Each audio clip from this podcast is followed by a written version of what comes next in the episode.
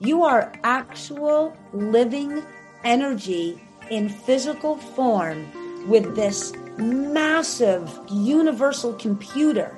You can put in any data you want, construct it and design it, and create output. But what do we mostly settle for? Day to day routine. And this doesn't mean you have to be fancy pants and live this big, luxurious life. You can live in a treehouse in the middle of the forest and have connectivity to the earth. And no other living soul will know what you're doing, but you will. And that's what matters. That's Laura Ballet, an author and podcaster who has an interesting structural formula to help you be better at manifestation. On this episode, learn five techniques to change your mind and change your life. This minimalist wants more. The Enoughism podcast is about having enough already. For more, visit IamEnoughism.com.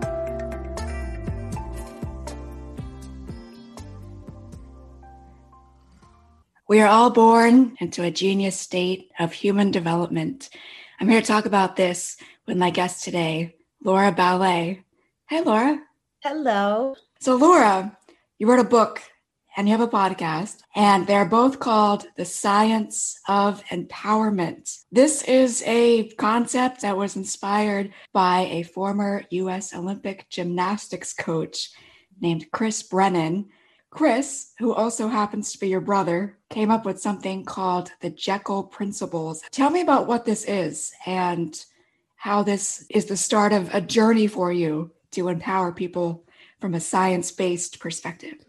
Yes. So, yes, always give a shout out to my beautiful baby brother. So, my brother really was the inspiration, and the book is My Mad Genius Mind. So, my brother created these five principles, and we love studying, he a bit more than I, quantum science but we looked into the quantum fields of energy, positive and negative, and looking at atoms and ions and biology and how does thought heal or disrupt our body and our behaviors and our patterns.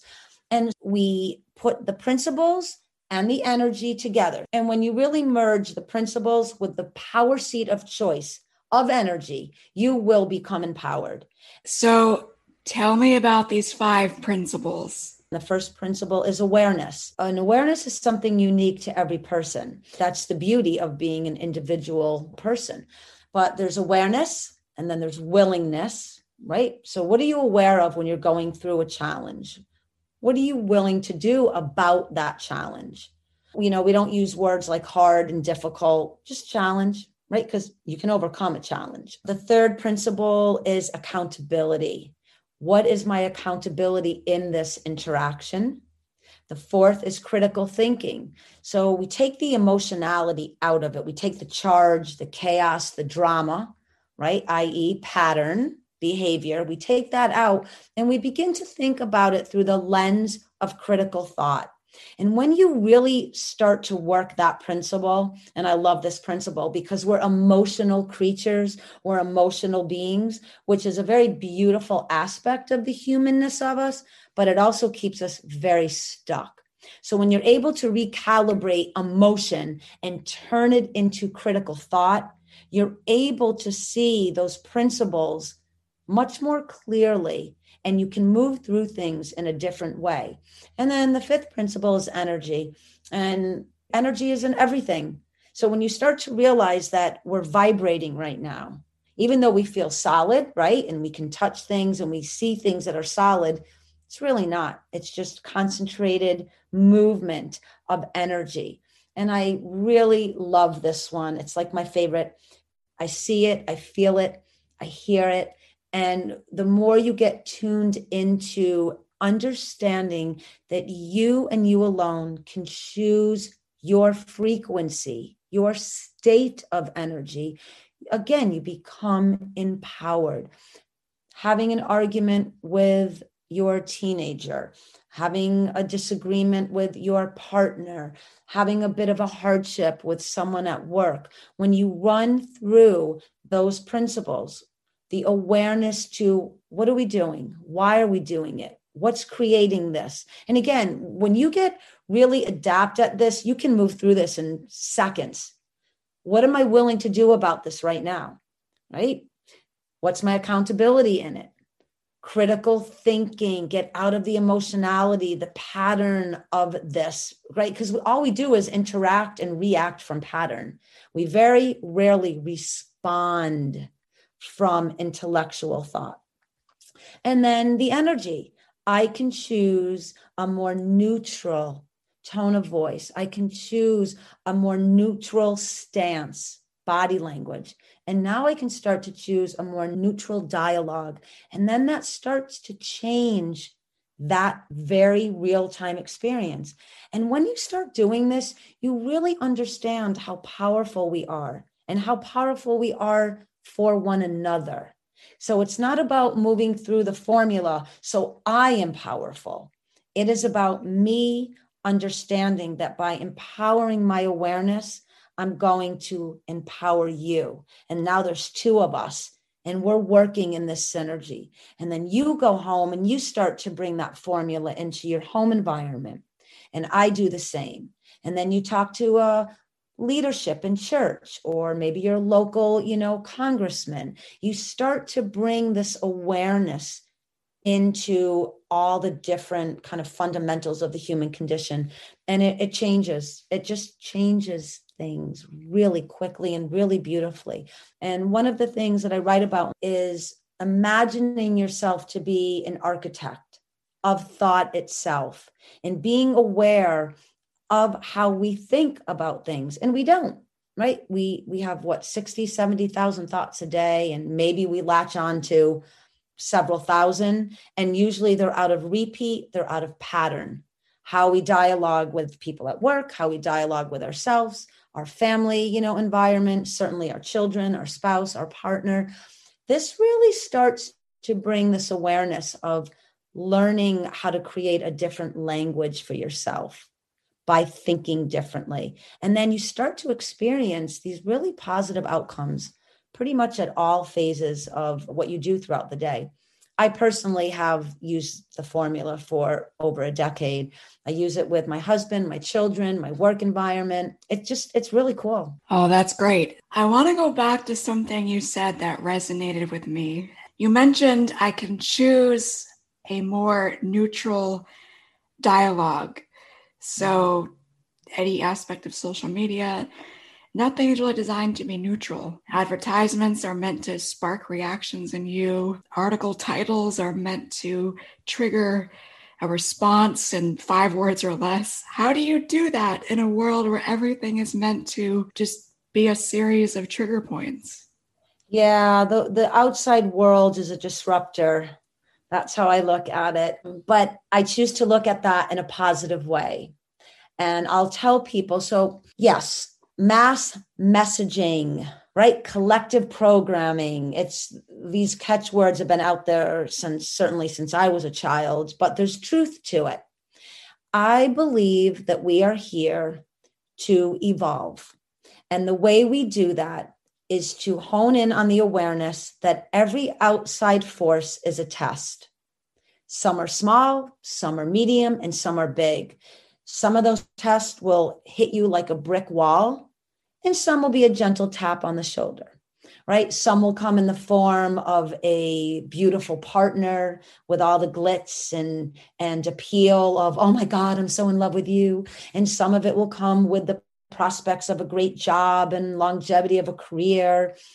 And then we can go into conversations of how shiny politics can look to some or a church leader and that authoritative you know energy that comes out which is why I wrote the book to become a self actualized thinking human being. I tell my children all the time if the message is gearing you this way. So we'll say if the message is moving you to the right and you see the masses moving to the right, where do you go?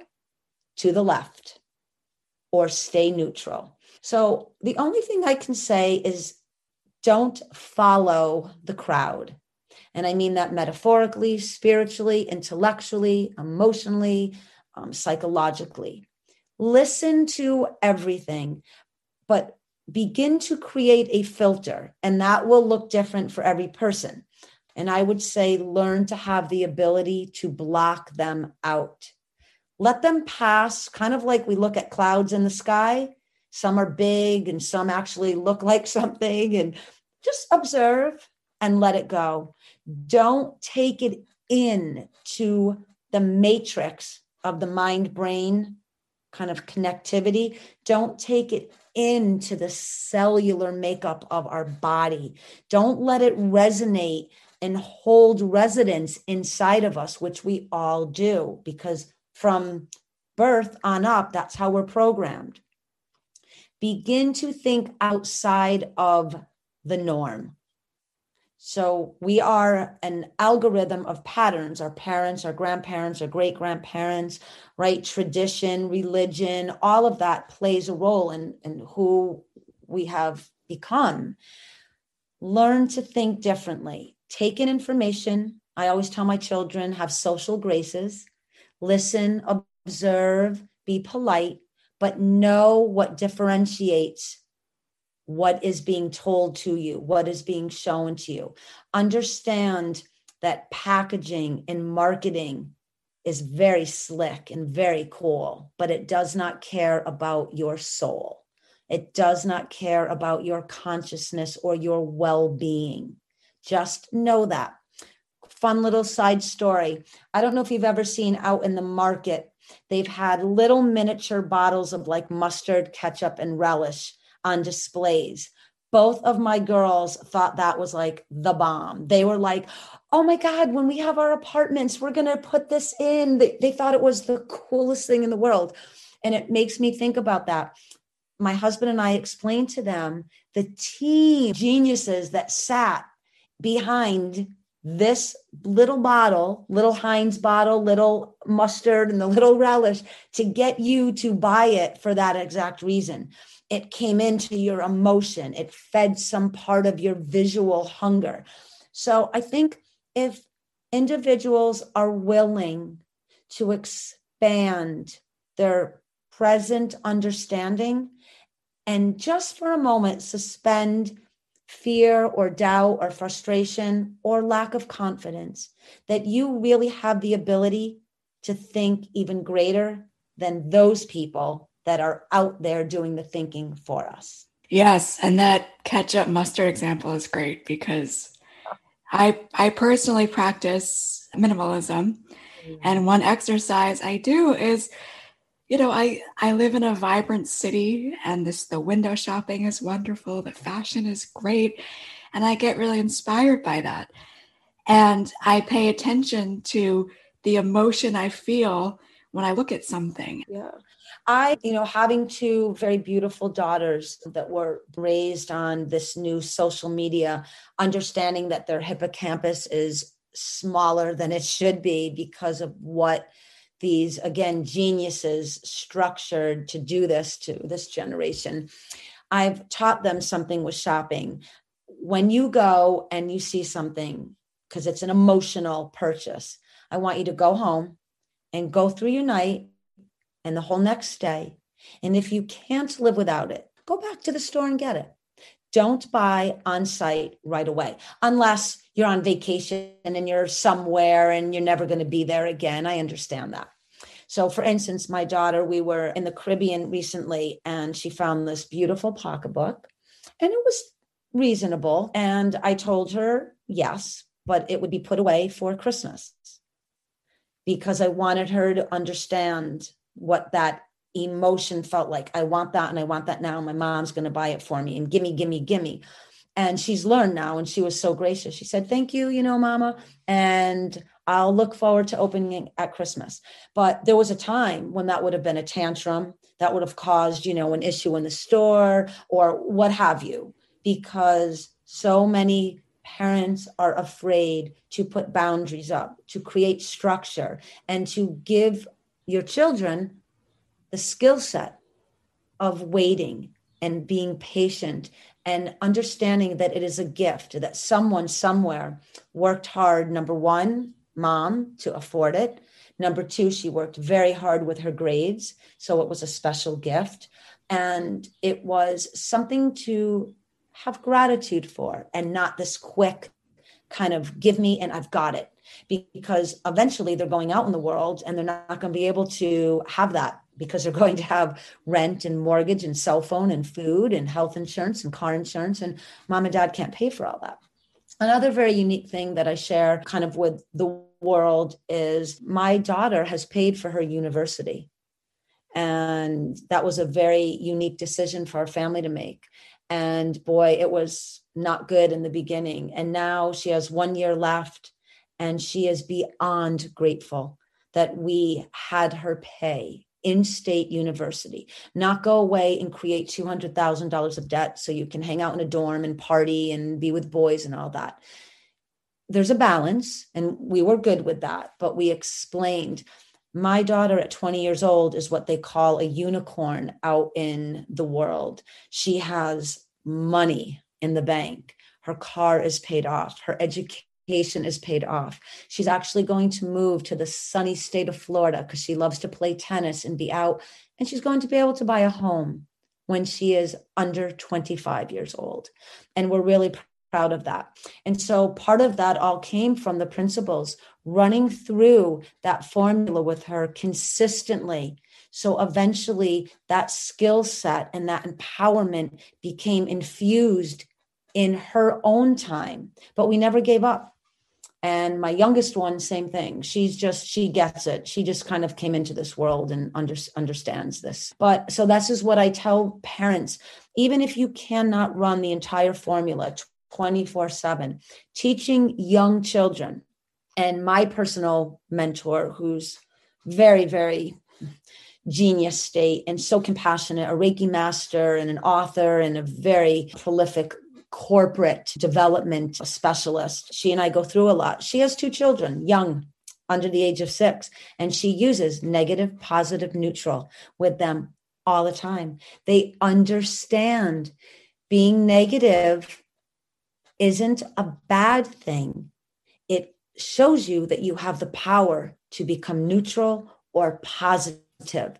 So it isn't that no, you're bad, no, you can't, no, you shouldn't. It's just are you choosing negative, positive, or neutral? And they start to realize, and some little kids are going to be like, I'm choosing negative. I'm negative. And you'd be like, okay, you own that. You good with that? You want to stay negative? Stay negative. But the rest of us are going to move into neutral and positive. When you're ready to come join us, come along. So you're teaching them from such an early stage on you are powerful, even at two and three and four, seven or nine or 12 or 17, you are in the power seat of choice to what type of human being do you want to create yourself to become. Funny story that might resonate with people out there. We had a doctor who brought their son in, and all he did was Xbox, which I don't even know what's out there now, Fortnite, whatever, but it was video madness. And they were two doctors, mom and dad, highly educated, in beautiful shape, and they could not get this young boy out of this habit.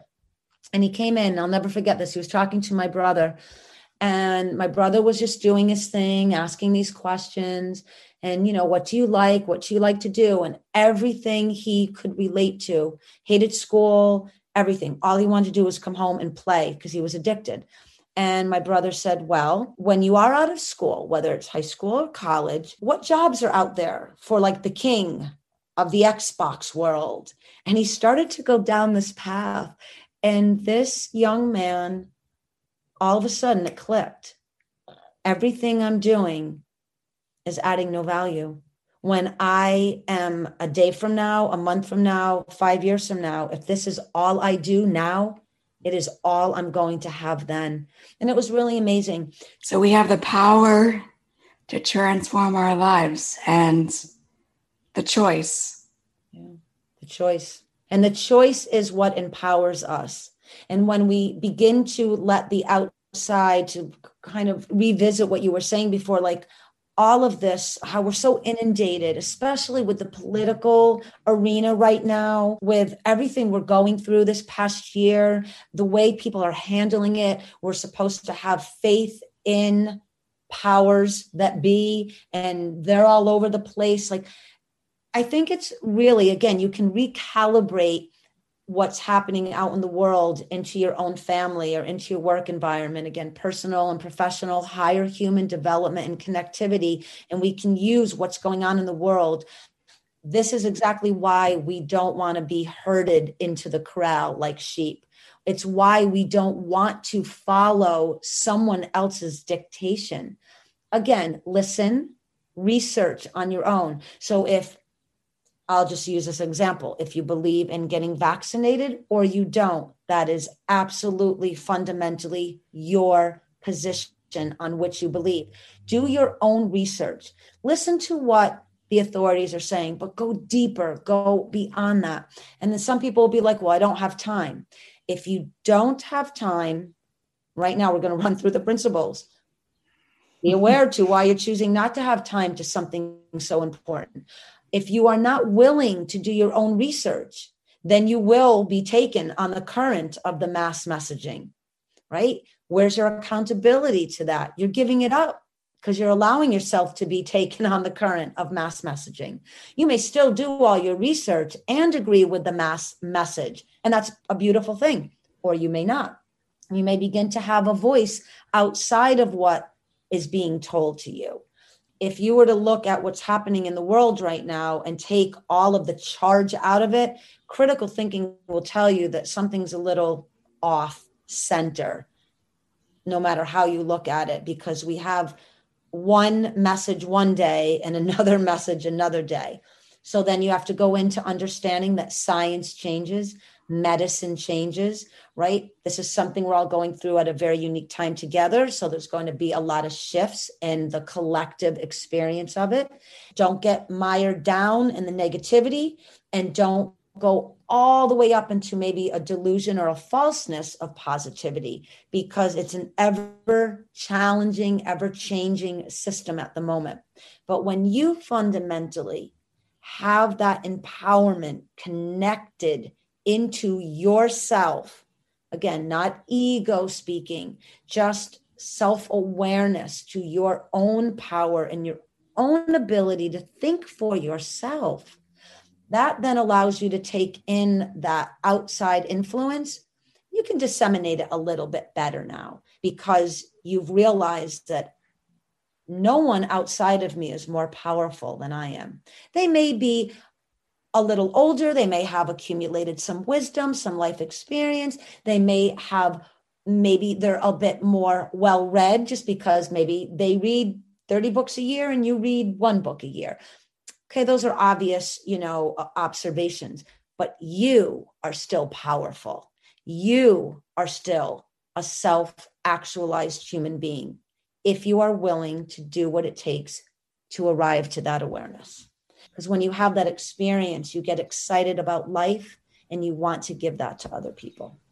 That's great. I'm always looking to tap into my genius. Uh, what did you say? Genius experience? Yeah, like that that genius state of knowing. Yeah. We forget who raises kids usually to be like you are a genius. You are like I mean we do in a way. You can be anything you want and we all kind of, you know, spill out those, you know, platitudes like that, but really who sits your kid down and lets them know that you're a superpower?